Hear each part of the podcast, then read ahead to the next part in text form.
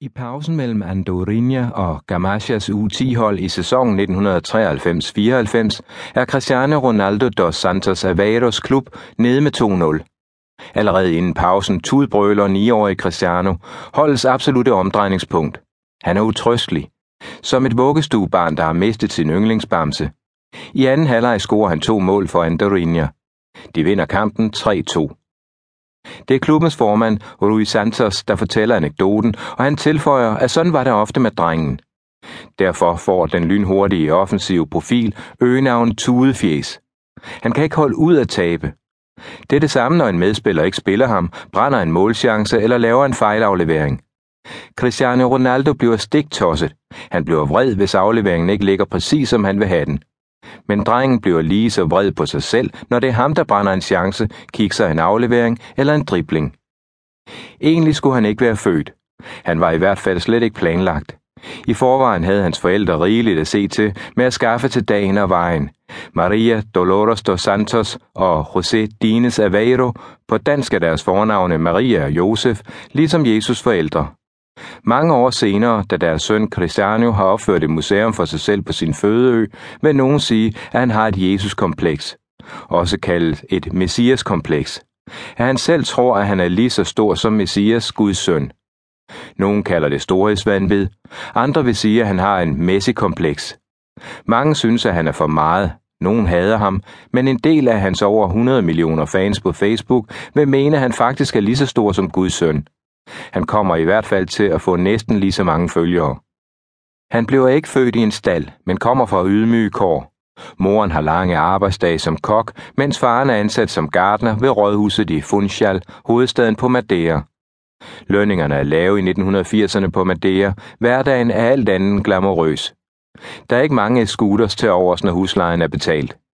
I en alder af 20 år må Maria Dolores, allerede mor til børnene Hugo og Elma, efterlade familien på Madeira og rejse til Frankrig for at finde arbejde. Den franske visit er ingen succes, og hun vender hurtigt tilbage igen. Kort efter får parret endnu et barn, Katja, og efter ni år bliver Maria Dolores så gravid igen. Den 5. februar 1985 kl. 10.20 om formiddagen på Hospital Cruz de Cavallo fødes efternøleren uden en sølvske i munden. I barndomshjemmet på Madeira piber Atlanterhavsvinden lige ind, for det lille hus er altid utæt. De fire søskende må deles om et værelse.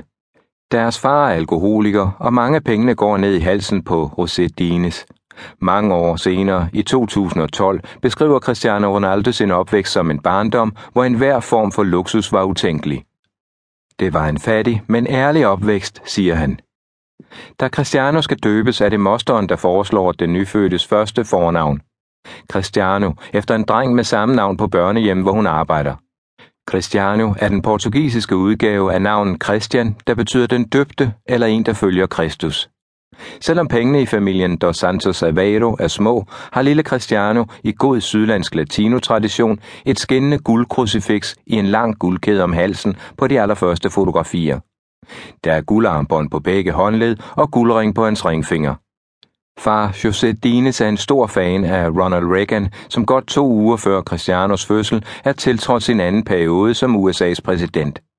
Ronald Reagan havde været skuespiller i Hollywood, inden han blev politiker og senere USA's præsident.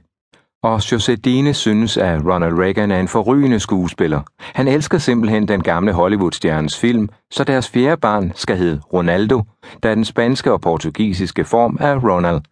Ligesom sin unge navnefælle fra Madeira, voksede Ronald Reagan op med en stærk troende mor og kom fra små fattige kår. Han har arbejdet sig op for ingenting og er blevet USA's, ja måske endda verdens mægtigste mand.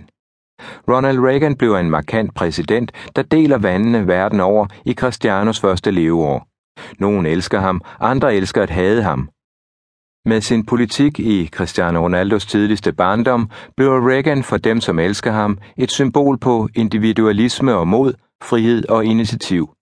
For sin modstandere repræsenterer han rendyrket egoisme og uhemmet grådighed. Reagan har en selvlysende karisma på godt og ondt og en flot sideskilning. Han kan performe, og han afleverer sin tv-taler til hele verden, som kun en Hollywood-skuespiller kan. Alle, også hans modstandere, er enige om, at man ikke kan tage Ronald Reagans store mod fra ham. Han er ikke bange for at